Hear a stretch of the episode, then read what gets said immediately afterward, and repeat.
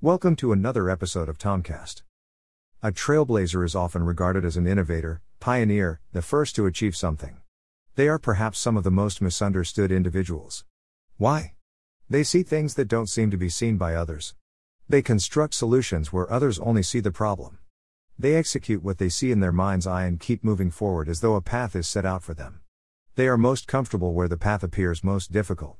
The trailblazer's challenge will always be 1. Convincing others what they see. 2. Convincing others to come on a journey with them. 3. Convincing others to enjoy the journey as much as they do. That being said, most trailblazers are happy to go it alone and are equally exhilarated when others join. If you come across a genuine trailblazer, I hope you catch what they have, you'll never be the same.